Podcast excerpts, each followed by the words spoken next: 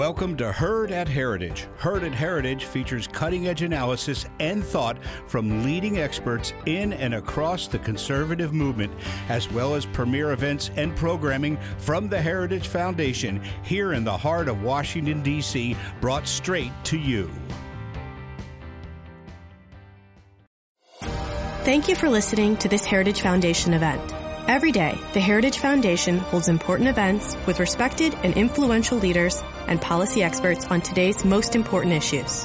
Our events are part of our mission to formulate and promote conservative public policies based on the principles of free enterprise, limited government, individual freedom, traditional American values, and strong national defense. We hope you enjoy the program. Hello, everyone, and welcome to the Heritage Foundation.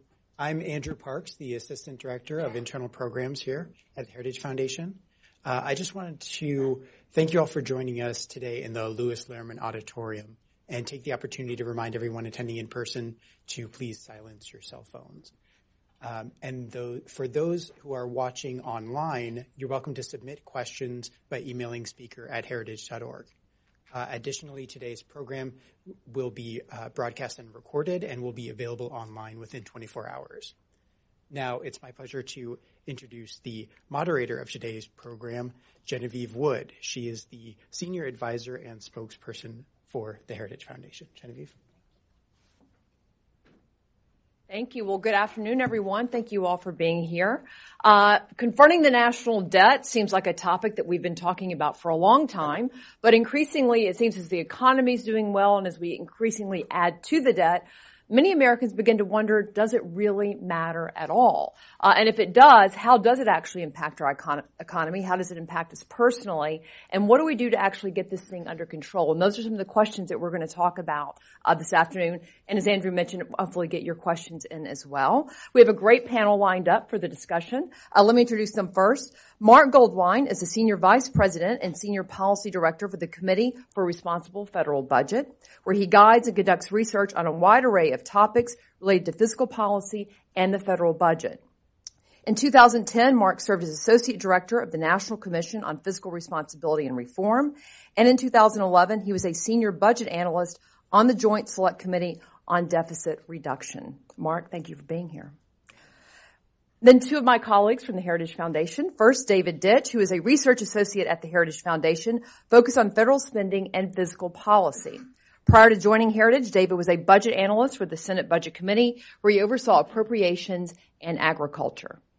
And then Romina Boccia, who is the director of the Grover M. Hermann Center for the Federal Budget here at Heritage, and where she oversees the production of the Blueprint for Balance. Many of you picked up a copy of that uh, when you came in. If you didn't get a copy, if you're watching online, you can go to heritage.org backslash backslash uh, Blueprint for Balance and get a copy there as well. Uh, Romina's work is focused on the national debt, fiscal rules, and worker freedom. Thank you all very much for your time. So Mark, we're going to begin with you and I'm going to come over here and sit next to you so we can actually have a discussion. Sounds good. First off, let's, let's talk about why does the debt actually matter? I mean, as we, as we look at the landscape and we've had this discussion going on and on as we add to it, now we're at close to $22 trillion and counting. Why does it actually matter? Sure. So there, there are a few key reasons that I worry about debt. And by the way, as a share of the economy, debt now is larger than any time in our history outside of World War II. Uh, the text, I teach an economics course, and the textbook reason we were about debt is what's called crowd out. The idea that people are buying government bonds instead of buying private stocks or private bonds or otherwise investing in the private sector. That doesn't matter too much in year one or year two, but over time that results in slower wage growth, slower income growth, and a smaller overall economy. Um, in addition, we have to worry about interest rates and interest payments on the debt. By next year, we'll spend more as a government on interest than on Medicaid. By in five years, we'll spend more on interest than on defense. Think about it. We'll spend more servicing our past than defending our country. And within 30 years, interest will be the single largest federal government program. Um, I'll, I'll, give two more quick um, reasons why with the debt. One is sometimes debt is good. Sometimes we need to borrow when we're in a financial crisis or recession. But the larger that our debt is during good times, the less room we have, the less fiscal space we have to borrow when we absolutely need it. And, and lastly, we're setting ourselves up for a fiscal crisis. Uh, we we borrow in our own currency. We're the world's st- strongest economy. We're not going to default on our debt. But if we continue on our current course, we could cause a global financial crisis. We could cause a financial a inflation crisis. We could cause an austerity crisis. And I don't know how it's going to play out, but I really don't want to find out. You mentioned though that people, you know, buy U.S. bonds, they invest in our economy. Why isn't that actually a good thing? You said it's not actually helping the economy, but it sounds like it would be.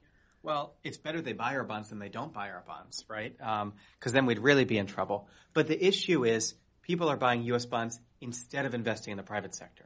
Now, most U.S. debt goes to pay for transfers and consumptions. Those those are important programs for people, but they don't do anything to to grow the macro economy. They move money around.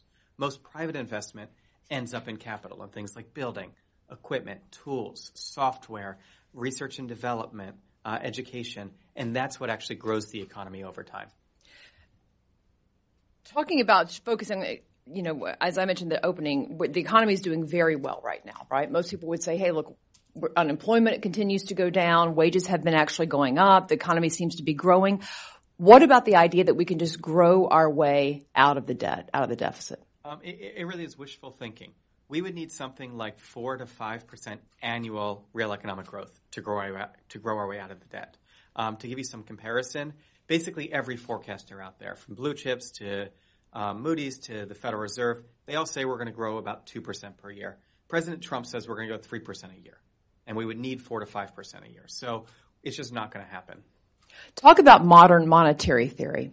First of all, give us a definition of that. Give us a definition. Well, you, you asked two impossible questions, but the basic idea behind modern monetary theory is instead of borrowing, um, instead of selling bonds to, to cover our deficits, we should print money to cover our deficits, and we should sort of change the institutions around that. And that that could work in theory, um, but every time it's been tried in practice, it's resulted in hyperinflation. Um, and, and I, I, don't think that the MMT folks have, have reconciled with this fact that whether it's the Weimar Republic, um, whether whether it's Argentina, whether it's the Roman Empire, whether it's Zimbabwe. Anytime countries have tried to print money as an alternative to issuing bonds to get out of their debt, um, it's spelled hyperinflation and economic disaster. We're going to get into some of the solutions here, but one of the things I want to ask you before we, when I move on to, to David, you've worked on the committees and on, on, the Hill in terms of the groups who've said, yes, we're going to get a hold of this thing. Why has it not worked? Yeah, I, I have a lot of experience failing to fix the debt. Um, I didn't want to put it so bluntly. In, in, in sort of 2011 and 2014, we were actually very close to getting a bipartisan deal a few times. Not only did the Simpson Bowles plan have support of 11 of 18 of our members, including you know Tom Coburn and Dick Durbin, who we couldn't get to agree what day it was, but they still agreed on the plan. But um, President Obama and Speaker Boehner several times came close to a deal, um, and the Super Committee came closer than I think people realize. But um, they, they just they just couldn't get there and now I'm worried it's too late because since 2015, we've really been moving in the opposite direction. Since 2015, every major piece of legislation has been about increasing the debt to the point where um, I don't see sort of a grand bargain um, as particularly plausible, at least in the next decade. Uh, hopefully, we can solve this incrementally. Like we all agree, healthcare costs are out of control. Let's start there. We all know Social Security needs to be made solvent. Let's do that next. Um, but I, I, think we missed our window for that grand bargain mm-hmm. to actually fix the debt all at once. All right, let's get David in on this and talking about some of those solutions. David, first of all, let's just talk about the, the idea. I mean, and, and, Mark touched on it, touched on it, the debt limit. And we hear a lot about the debt limit. Uh, we've heard Congress talk about the fact that they, we live with an, a debt limit, but I think everybody knows nobody pays attention to those rules. Do we really actually have a debt limit that keeps Congress and government in check? For many years, we did have a functional debt limit. And unfortunately, what Congress had, has shifted to, especially over the last decade, is rather than having a hard dollar amount, they'll say, oh, we're going to suspend the debt limit for one or two or three years, which means that they, it becomes sort of an all-you-can-eat buffet. In fact, you can also you can almost think about budgeting in terms of a diet you want to stay within a certain caloric limit. You want to exercise a certain amount to stay healthy. And if you suspend the debt limit or suspend the caloric limit, you start binging, you're going to have negative consequences as a result. Uh, typically, what has ended up happening in the past when we run into the debt limit is it forces lawmakers to confront it, and that lead that gives, frankly, leverage uh, to fiscal hawks, to people who care about the debt and deficits, and that can oftentimes lead to reforms. In fact, many of uh, the largest fiscal reforms in the nation's history, including the Budget Control Act of 2011, were passed as a result of bumping up against the debt limit. If we continue to suspend the debt limit automatically, and especially if we do what lawmakers are consider- seem to be leaning towards this year, which is to couple a debt limit increase with increasing spending caps, that gets it exactly backwards. Well, and to that point, I mean, you, you talk about 2011. There were budget cap, caps put into, into place uh, that were completely blown through. So when when the public hears this discussion and debate of we're going to have spending caps, we're going to have a debt limit, what kind of hope is there that this, or how do you actually get to a place where those have real meaning? They have real enforcement ability. We need to change what's normal. We need to change what is expected of our nation's political leaders.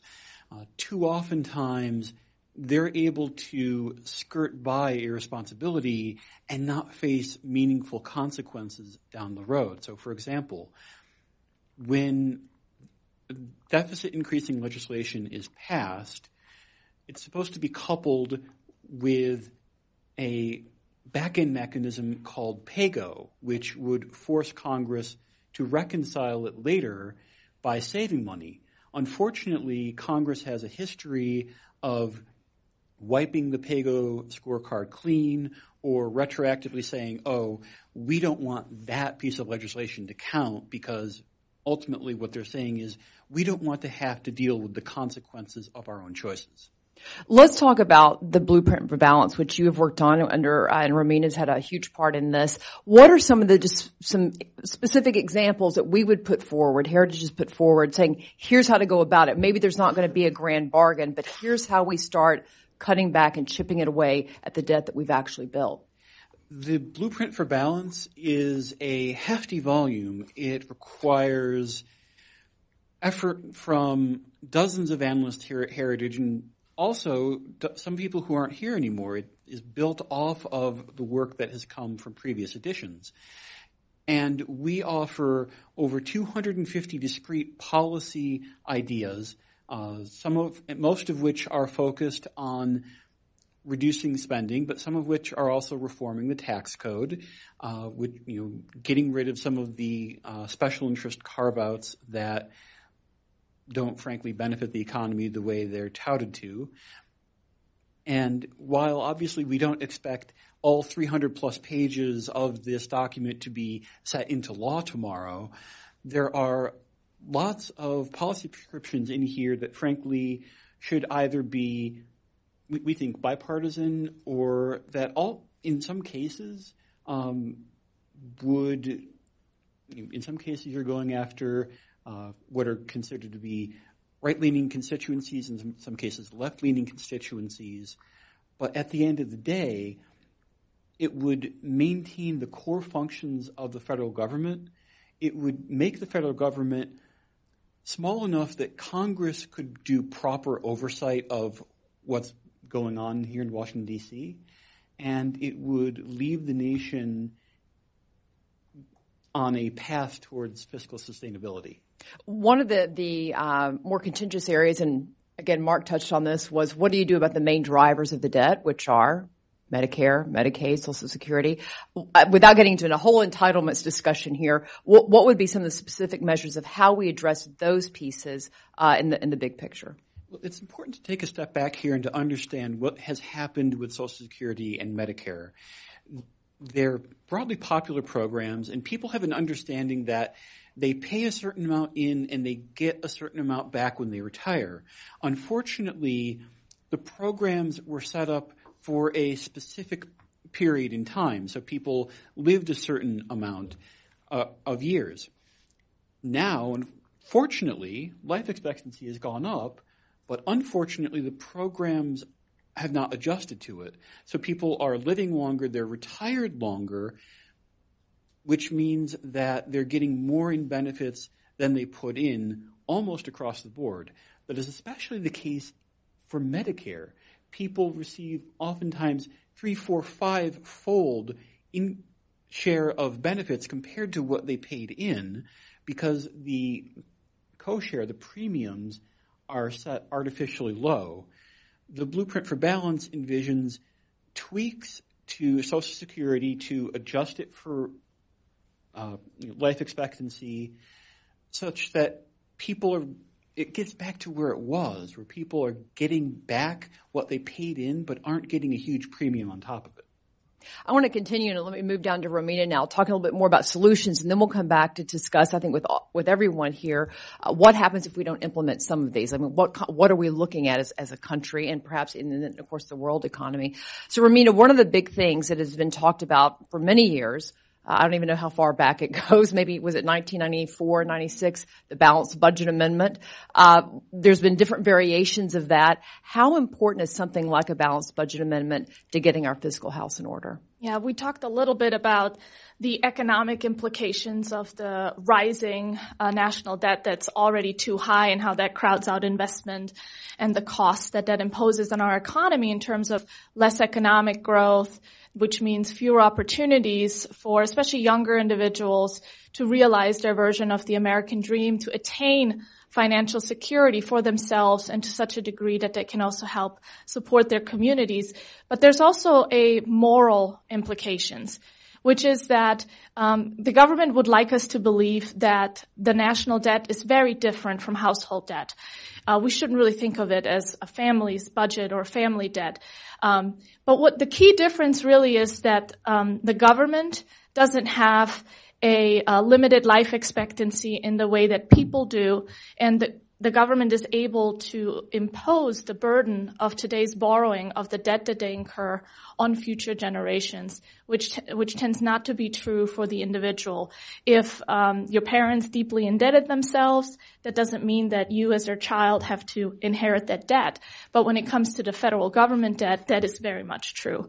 Uh, the debt that previous generations have incurred, uh, we carry that load today. The interest costs from that debt um, being that specific cost that we pay every day and the reduced economic growth from that high debt burden that drags down growth because of investment, because of overconsumption, overproductivity, uh, increases from investments.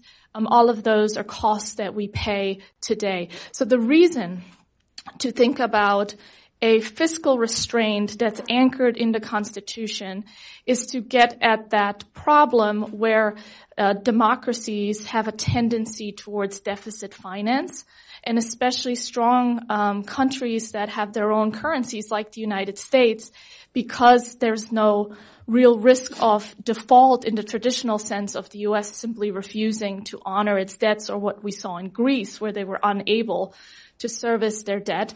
But we have a very different and also very real risk, which is Federal Reserve policy, loose monetary policy to sustain these low interest rates uh, that can create inflation, and of course the risk of higher taxes in the future uh, from today's borrowing is also very real. So, a balanced budget amendment to the Constitution is a um, is a nonpartisan policy. What it says is that as a country we should make a fiscal commitment to prudence to being uh, fiscally responsible.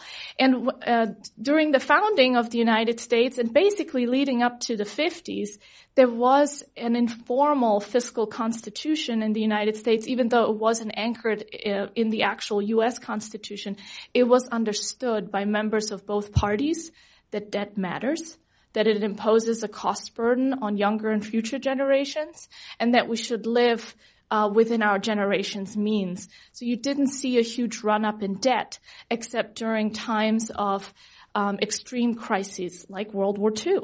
But now we're at that same level of debt as a percentage of GDP, and we're on an upward trajectory, not because of crisis, though if when we have the next economic crisis, I'm sure it will run up even faster, but because of structural factors of uh, program designs, especially entitlement programs, but then also the fact that Congress keeps passing bills, including just yesterday, um, that keep adding to the deficit.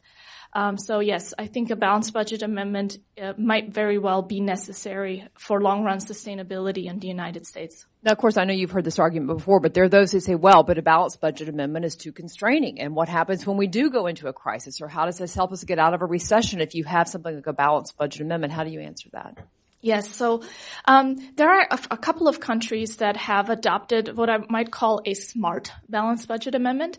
It is a uh, balanced budget amendment that is responsive to the business cycle. So the idea is you don't have to necessarily balance every penny every year, um, but that over the course of a normal business cycle with the fluctuations of the economy, you should maintain balance over time. And um, some countries that come to mind there are Germany and Switzerland with their so-called debt brakes, and then Sweden has also adopted uh, very successful fiscal policies. Even though overall they spend more and they tax more, their budget has been um, in relative balance. So there are ways to address those concerns that doesn't mean we shouldn't have any fiscal restraints at all. Because the idea, of course, that we should borrow more and have the government spend more during times of economic crisis and weakness, it's a very Keynesian idea. It's the idea that the government needs to step up when private demand has fallen to try and generate some of that uh, demand. It has its own uh, problems. This is not uh, necessarily true that that actually works. But say you subscribe to that theory, on the on the other end of it, you're supposed to be paying for those deficits during the good economic times. Like right now, we should be uh, generating budgetary surpluses to begin reducing the debt load.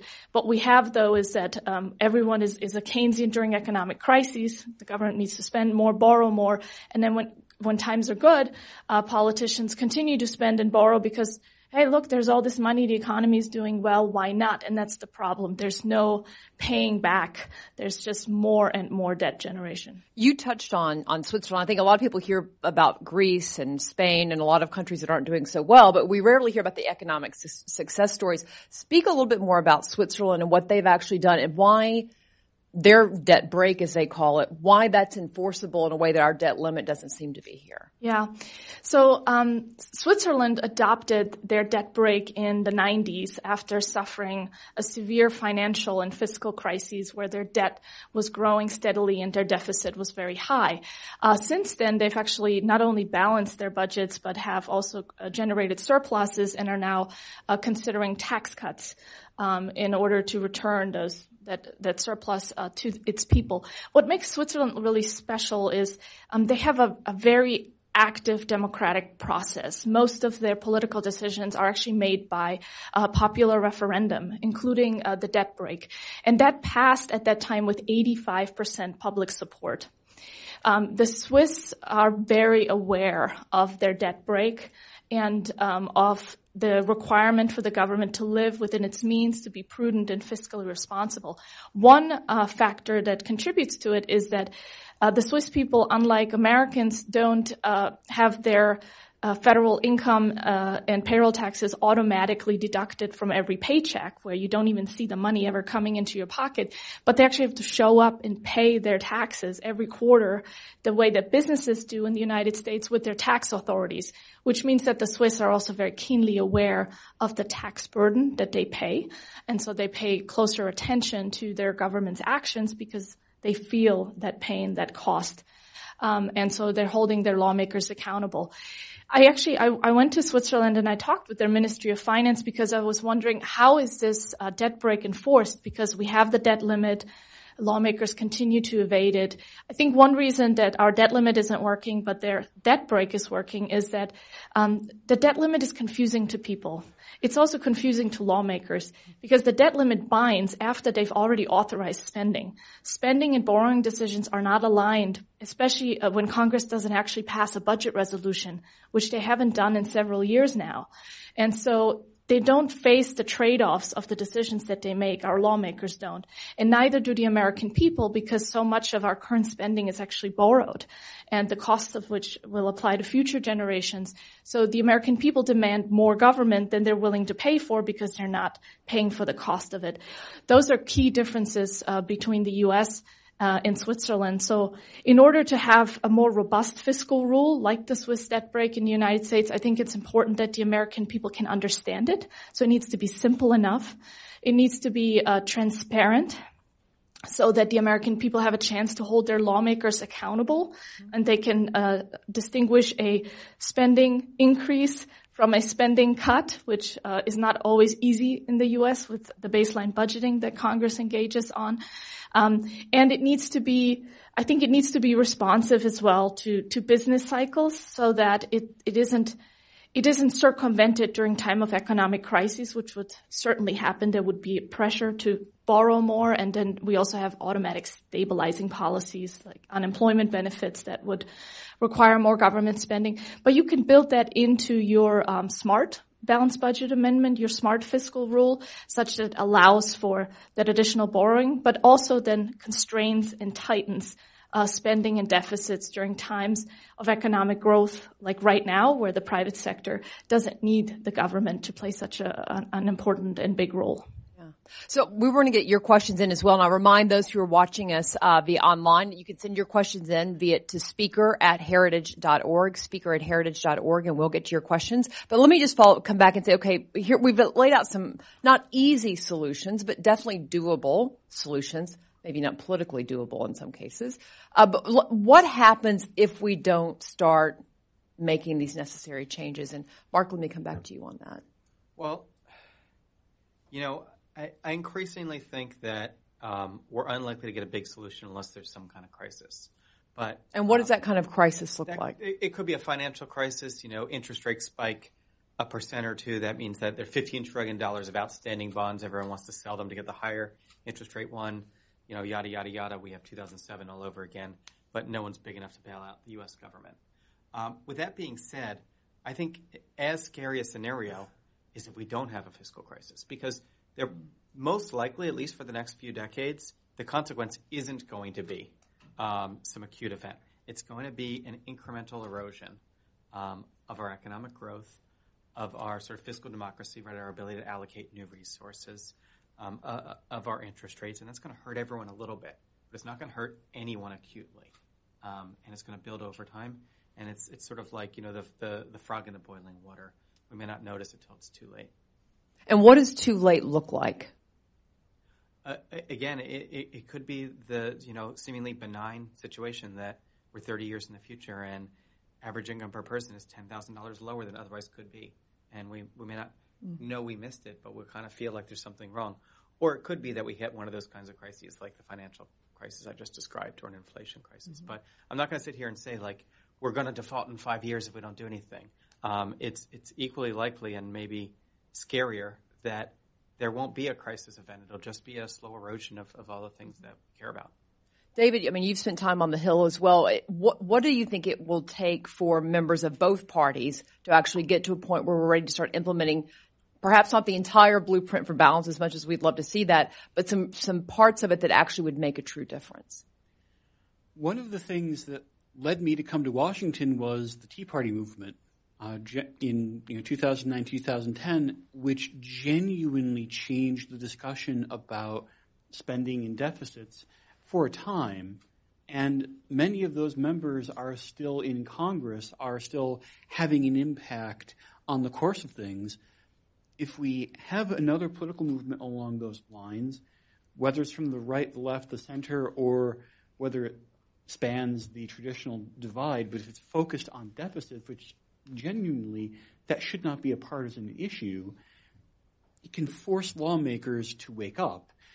Barring that, I believe that the looming bankruptcy of programs like Social Security within 15 years, we're not talking about 30, 40 years, we're talking within 15 years, if changes are not made to Social Security, benefits will be dramatically reduced. And that's going to force us to confront it. Either we have to run up catastrophically high deficits, we have to cut benefits in a way that I don't think anyone wants to see, or we would have to raise taxes across the board. None of those are pleasant, and that's why the sooner we take action, we do, if we do things now, it builds up over time such that you're not causing anyone real noticeable pain. If you wait, then those solutions start to become very painful. Romina, same question for you. What, what, do you think is the, uh, or what are we running up against that you think would actually get folks to over on Capitol Hill to make to make a change? Yeah.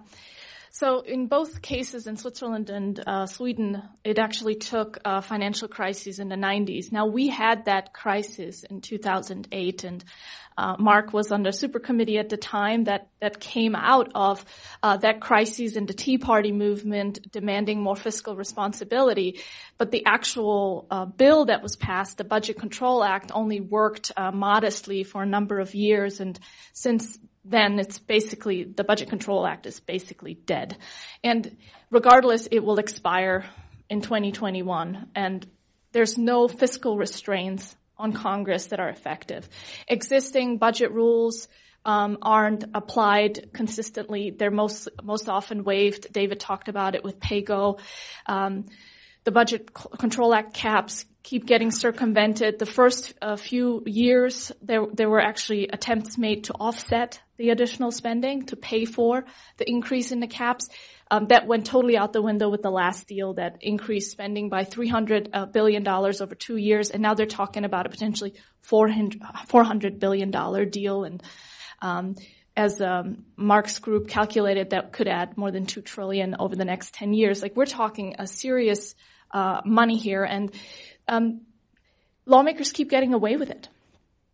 Uh, the American people aren't paying close enough attention. They don't care enough because the economy is doing well, so they can't really tell that there is a problem. And during the f- financial crisis, people were looking for uh, scapegoats for um, causes of the crisis. What was it that was causing it? And and one of the concerns was um, the bailouts, and then we had the run up uh, in the debt. But what we really need is we need to recognize that uh, politicians and the American people, their constituents, have a proclivity to um, demand more spending, to spend more than they're willing to pay for, and we need to put restraints on that because we've lost um, that um, that moral limit that it's not okay to burden younger and future generations with higher taxes and higher debt for consumption today. Borrowing should be limited for the purpose of investment uh, that actually pays off over time um, and responding to um, major disasters, wars, and crises. But even in those instances, if you look at uh, Switzerland, for example, when they borrow more because they have to respond to a crisis, they have a notional account where they keep track of that deficit spending that they generated, um, sort of like what PAYGO was intended to do, except we don't uh, abide by it. And um, so I, I really think that we need to change the rules of the game to restrain politicians from both parties um, to to over leverage our country and to mortgage. I, I, really think it's mortgaging the future of younger uh, and future generations that have no say in the political process today. It's it's immoral and um, it's corrupt. Uh, but it it's up to us um, to restrain lawmakers and to put uh, rules on them that make it impossible for them to, um, to, to, to lead us into such a catastrophic future. But what it will look like, higher taxes, uh, lower wages, uh, less economic growth, which means less income for the average American. And the concern, of course, is as the government impedes economic growth and opportunity, unfortunately, people will also look to government for solutions, and it fuels the growth in the government, and it just makes um, everything uh, worse. And I think, in part, because the government has overextended itself, it's not performing the functions that are its core constitutional functions as well as it should, because it's involved in too many many areas that should be the purview of the private sector and state and local government, many of which we identify in Blueprint for Balance. People are increasingly dissatisfied with um, the services they receive from their government, and so they're looking for uh, solutions, which is one of the reasons we're seeing this um, appeal of socialism now. So I, I do worry about the future of this country in big way, our political future as well as our economic future if we don't uh, rein in out of control spending and debt. All right, let's open up this discussion to those of you in the audience. I know they probably have a lot of great questions out here. And if you just raise your hand, we'll bring a microphone to you. I only ask that you would please just identify yourself and who you're with, right in the very back right there.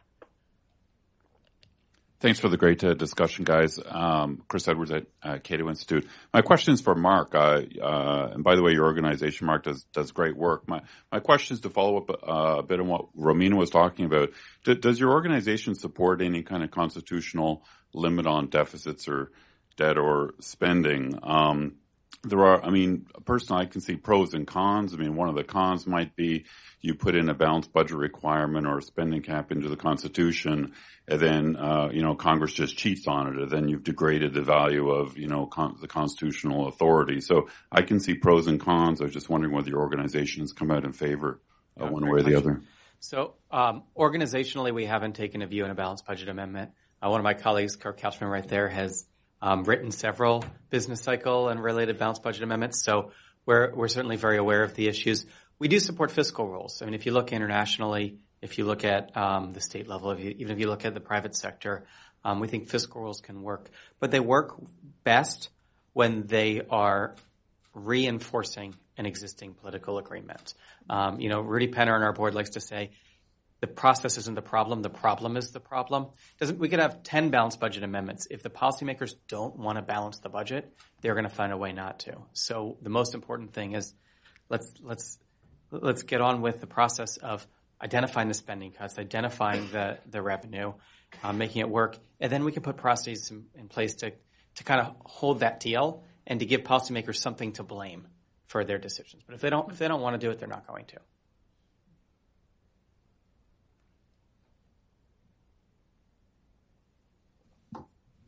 Hi, Rachel Greszler with the Heritage Foundation. Along those lines of policymakers not wanting to address the problem, I find it particularly troubling that instead of looking at ways that we can reduce the debt, a lot of people are talking about ways that we can increase it through everything from universal daycare, Medicare for all, free college for everybody. I mean, what would that do to the debt? And is that even possible for the government to be providing those types of services? I mean, in the near term, obviously, you can run up deficits, you know, hundred, you know, billion, you know, in the billions, tens of billions, hundreds of billions of dollars, and if you're you know, paying that interest over ten years, you're not going to notice it right away. But as Mark said, it builds up over time. But additionally, the way things stand right now, we're not looking at the near term of only $1 trillion deficits. We're looking at it going to 1.5 and then $2 trillion. And if you set up programs like Medicare for All and you don't massively increase taxes in a way that would be required to pay for it fully, $3 trillion annual deficits are not sustainable, period. And again, we're looking not 20 and 30 years out. We're looking at just 10 years out. Politicians like to talk big, but it is dramatically irresponsible for leaders to make big promises without a way to pay for it when things are as bad as they are. So, uh, my organization every four years, by total coincidence, decides to score the presidential candidates. Um, last time around in 2016, you know, the, obviously the focus was on the um, general election, but we also did a comprehensive score of Senator Sanders' policies. I like to think of 2016 as the sort of conservative, small thinking Bernie Sanders, right, compared to what um, what we're hearing for for 2020. But by by our estimates, and a lot of this was driven by the fact that Medicare for all cost about 25 trillion and only had 11 trillion of tax increases. But we estimated at the time that his plan would have increased debt to GDP by about to about 150 percent of GDP within a decade, um, and that's without accounting for sort of the negative economic effects. That's just within a decade. Um, so clearly, that uh, I mean that would be 50 percent higher than our historic record. Um, and, and, it's not something we can afford. But I'm actually more concerned in some ways with the underlying um, structural deficits. Even under current law, we'd hit that 150% within 30 years. If we assume the tax cuts are extended and some version of the budget deal that's being kicked around is passed, um, we'll have debt at 200% of GDP within 30 years. I mean, that's um, there's only one country in, in the world that has ever sustained a debt like that, and that's Japan. Uh, CBO won't look past 30 years because it's a mess, but CRFB is not constrained, and we've looked at 75 years out, and we found that on that path we'd be at 600% of GDP.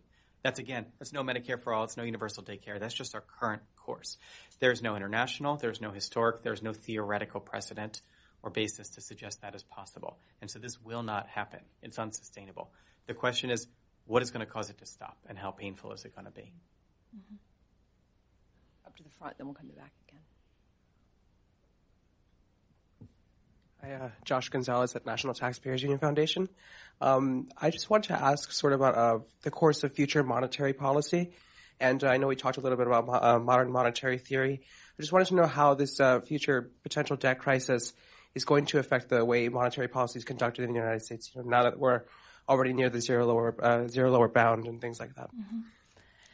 I highly recommend a recent article by George Selgin of the Cato Institute in Politico and the agenda.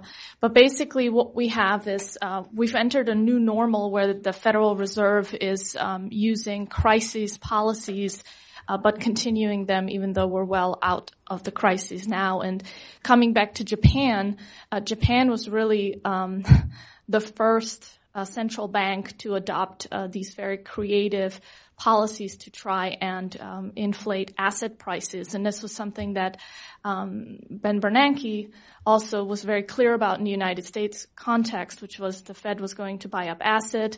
Um, they were going to engage in quantitative easing, buying up U.S. Treasury bonds. In fact, about one third of the uh, debt created since the Great Recession is held by the Federal Reserve now. They've accumulated this massive asset portfolio, which is completely out of the ordinary. And initially they said they were going to wind it down, but now they're no longer saying that. And in, in addition, as they were generating all this additional money through quantitative easing, um, they wanted to curb inflation risk, so they started paying uh, interest on excess reserves to keep the velocity of the money supply down so that all the money they generated wouldn't actually flow through the economy and um, create price increases and inflation. Um, this is very troubling because the, the Fed is supposed to be independent uh, but it's it's been engaging in monetary policy that has been very conducive to loose fiscal policy because it's keeping interest rates uh, low.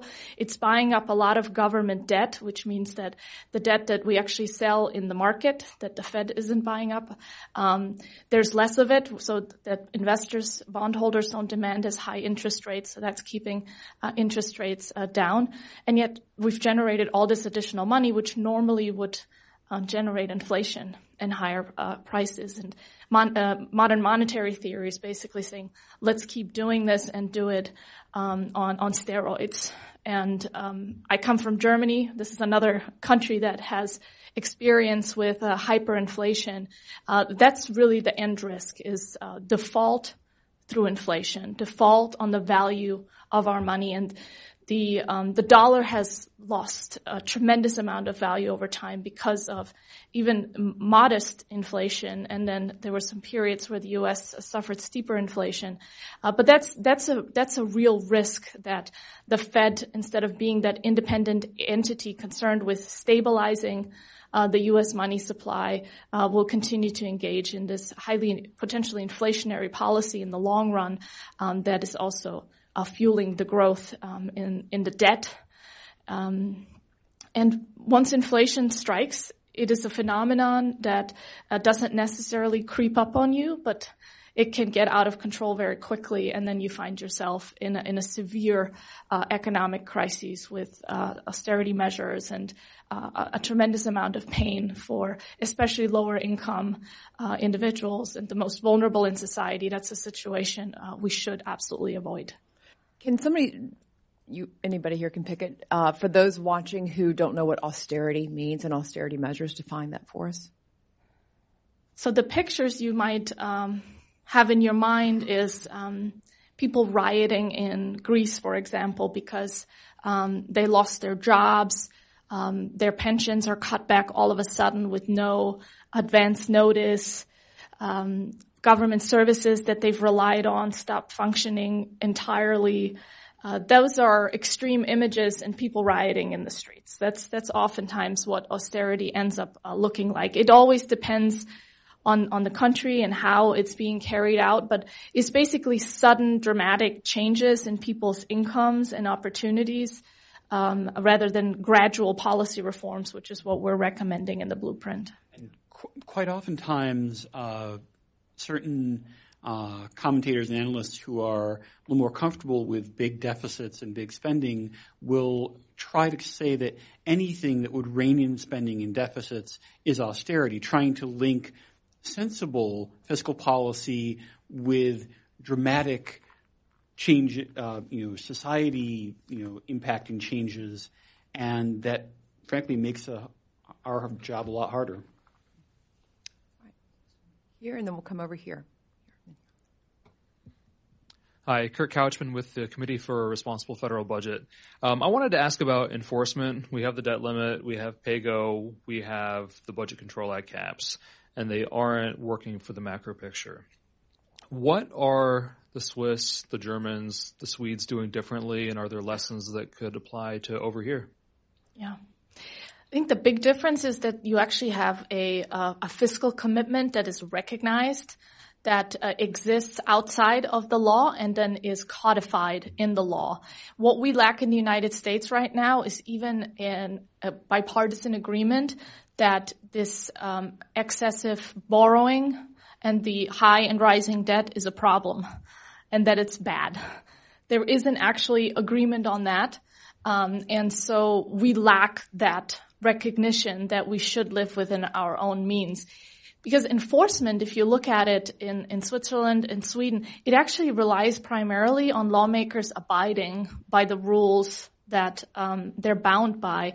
And while um, there can be automatic spending cuts like sequestration, which was part of the Budget Control Act, um, they avoid that by living within the rules to begin with. There's no court that comes in and enforces the debt brake, for example. And th- I don't think we would want that kind of a rule in the United States either. We don't want judicial enforcement. But what we do want is uh, a bipartisan agreement to fiscal prudence, um, to balancing the budget over time, codifying that in law and I think it would help to have it anchored in the Constitution as well. But enforcement would ultimately rely on the American people holding their lawmakers accountable, holding their feet to the fire, paying attention when, if they violate the rule, understanding that there is such a rule, that it exists for a reason. Um, but we would, we would, um, we would still have to be reliant on our lawmakers to abide by the rule. Yes, sir. Uh, my name is Emmanuel uh, Emenyon. I'm with the Southern Connecticut State University in New Haven. Uh, my question to the panel is this. Um, do you envisage any external shocks like um, the rise of another competing uh, global reserve currency or uh, likely conflicts that might um, necessitate the U.S. ramping up its uh, defense budget uh, dramatically. And um, if any of those were to happen, I talk about the rise of uh, another competing reserve currency because then I think that will affect the appetite of people who buy U.S. Debt, and I think it will also limit the the the room to print money if you know, you know, if uh, people uh, were tempted to do that. So if any of those uh, kinds of things were to happen, uh, how do you see that affecting this uh, issue of our rising uh, debt? Okay, so you talked about two different types of shocks. The one is do we have some kind of shock that sh- sharply increases our spending, like a new defense need or a recession? And um, we're clearly less prepared for that kind of shock than we were in the past. You know, when we entered the Great Recession, our debt was at less than 40% of GDP, right around its historic average, and we almost doubled it. We roughly doubled it to fight the Great Recession, and we had the room to do so. If we were to raise the debt by an equivalent amount today, we would be above World War II levels in, in debt by the public.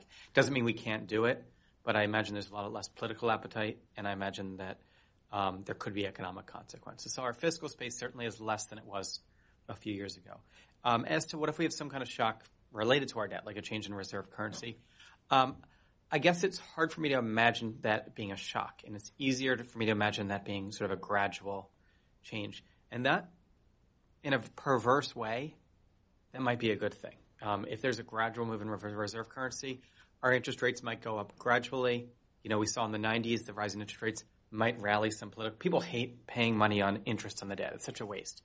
There might be some political movement around the higher interest rates, and that actually could lead us to a better solution. Um, if we were to have a shock in interest rates, I do worry that with 15 trillion of outstanding debt, that would cause some kind of global financial crisis. Um, that, that, that really does scare me. But um, it's hard, you know, looking around the world, it's hard to see a global currency that sort of would rise in a year to be the reserve currency. It seems more like it'd be a, a, a gradual movement, and and that's something hopefully that would wake politicians up. Other questions? Yes, sir. I was uh, wondering if you could talk about uh, publicly held debt versus gross debt versus total unfunded liabilities and the differences between these measures and how we can reinforce these differences to both uh, policymakers and the public. So um, the publicly held debt um, what is it, about 15 trillion now? That is the debt the United States government has borrowed roughly in credit markets, and that is uh, approaching 80% of U.S. Uh, GDP now. And then the gross federal debt, that includes money that um, the federal government has borrowed from agencies within itself. So the biggest um, one there is the Social Security Trust Fund, which has um, recorded three trillion in assets in U.S. government bonds, but at the time that money was collected, it was spent immediately, and then um, government bonds were issued uh, in its place. So it's money we owe um, to the Social Security program, and then there are a couple of other similar uh, trust funds for military pensions, etc. That is your gross uh, federal debt. But both of these are basically static measures, just looking at what do we owe today. It doesn't take into consideration the obligations that the federal government has on the books that they have incurred based on uh, promises and uh, statutes and law and expectations that people have for what they will get paid. And if you include some of those obligations, the ones that the uh, federal government um, provides on a regular basis are the ones uh, governed by trust funds. So Social Security and Medicare, they will give you 75 year projections. Uh, but even that doesn't take into consideration all of the other uh, uh, programs that um, the federal government is expected to spend money on in excess of what they will um, collect in taxes. One way of looking at it is to consider the so-called fiscal gap over a certain period of time or um, into infinity. And uh, depending on the calculations there, um, Kotlikoff, uh, an economist, uh, did did did a calculation. He updates every couple of years, and he he looks at the fiscal gap uh, at around two hundred trillion dollars in net present value terms, meaning that's how much money we would need to invest today to have available um, to to pay out all those obligations. Um, it's it's it's rather confusing because no business does its accounting the way that the uh, the federal government does. Just looking at uh, debt incurred already, not the mortgage that you owe and what you'll have to pay over time. Um, but those, I think, would be the key key differences. Yeah, and I mean, I think that each of those three measures has different values. So I think Debt held by the public is the most macroeconomically meaningful. That tells us how much investment we've crowded out. That tells us what we're going to owe in interest payments. That's what's pushing up interest rates. Gross federal debt is the most legally meaningful. That determines the debt limit, give or take uh, some weird funds. Um, that's what they use for the budget committee.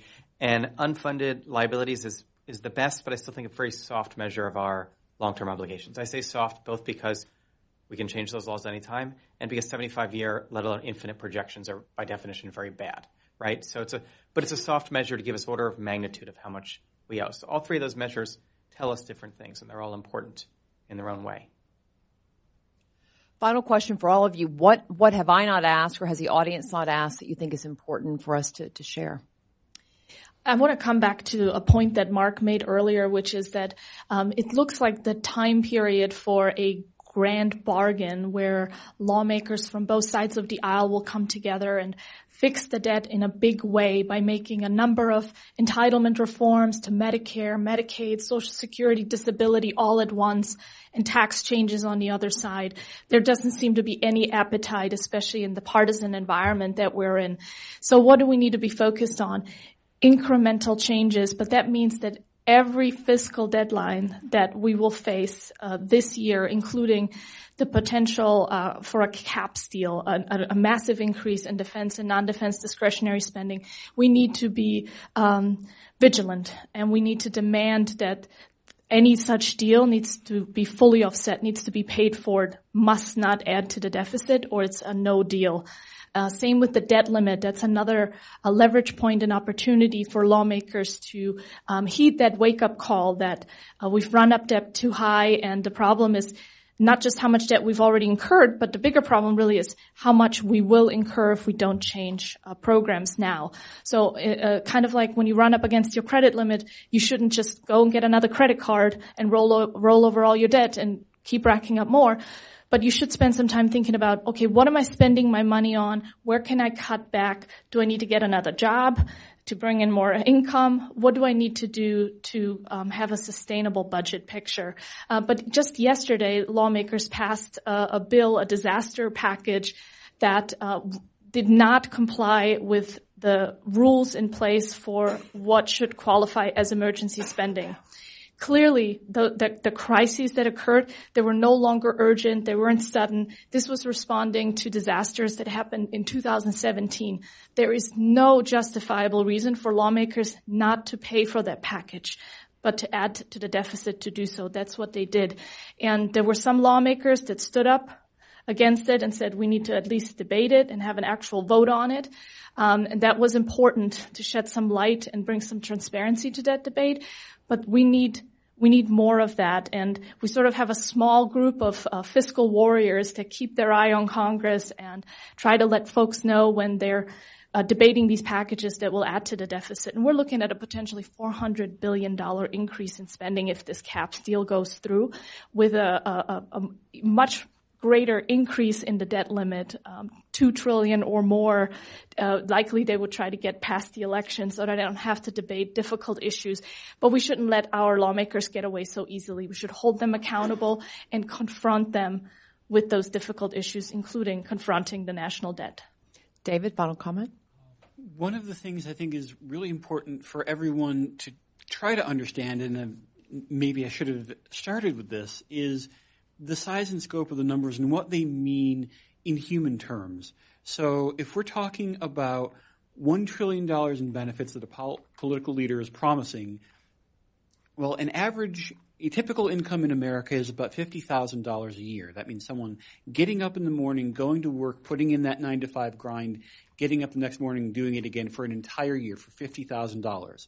It takes 20,000 people times $50,000 to produce $1 billion in the economy. So if we're spending, say, $16 billion, well, that's 16 times $50,000 times 20,000 people. It adds up really quickly.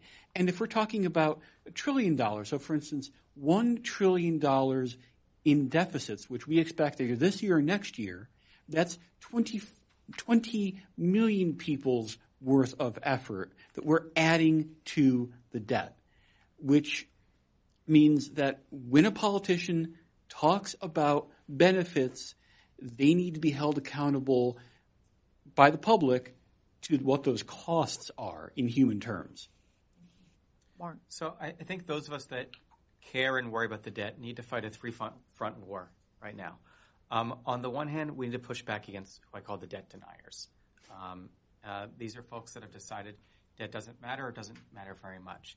They take kernels of truth like, yes, we print in our own currency so we can't default. Yes, lower interest rates mean debt is not as costly as when interest rates are higher. And they use them to make um, broad points that give aid and comfort to politicians that basically want to give away stuff for free. And it's just not true, and we need to win that intellectual argument. At the same time, we need to stop the politicians from, from making the situation worse. When you're in a hole, the first rule is you stop digging, right? And yet we're debating two trillion dollars potentially of defense and non-defense increases, 50 billion of tax breaks to corporations that expired two zombie tax incentives expired two years ago. We're talking about bringing them back. It makes no sense. We need to pay for things we're going to do, and if it's not worth paying for, it's not worth doing. Um, and lastly, we need to actually deal with our long-term structural challenges. I think a good place to start, which I am seeing some movement in Congress, is, is healthcare, where is at least broad agreement that we need to get um, cost growth under control. They're not going to agree on all the things we have to do, but if we could move in the right direction to get the delivery system reform right, to get drugs, drug prices, drug costs under control, that'd be a good start. We also are almost out of time on Social Security. You know, 15 years means that a young retiree 62 today is going to be 78 when the 16 years, when the trust fund runs out. 78. They're still going to be alive. We cannot guarantee full benefits under current law for people retiring today. And we're running out of time for those kinds of, of solutions. So, um, debt matters. Stop digging, fix the problems. And we have to do all three of these things simultaneously um, at a time that it's very politically tough to do any of them. Romina, David, Mark, thank you all very much. Thank you all very much for your questions. I want to remind again everyone who's watching online, if you would like to learn more about the Blueprint for Balance, go to heritage.org. You will see Blueprint for Balance there. Looks very much like David's holding up. Uh, encourage you to check that out. Thank you all, ladies and gentlemen, for being here. Appreciate it. Thank you.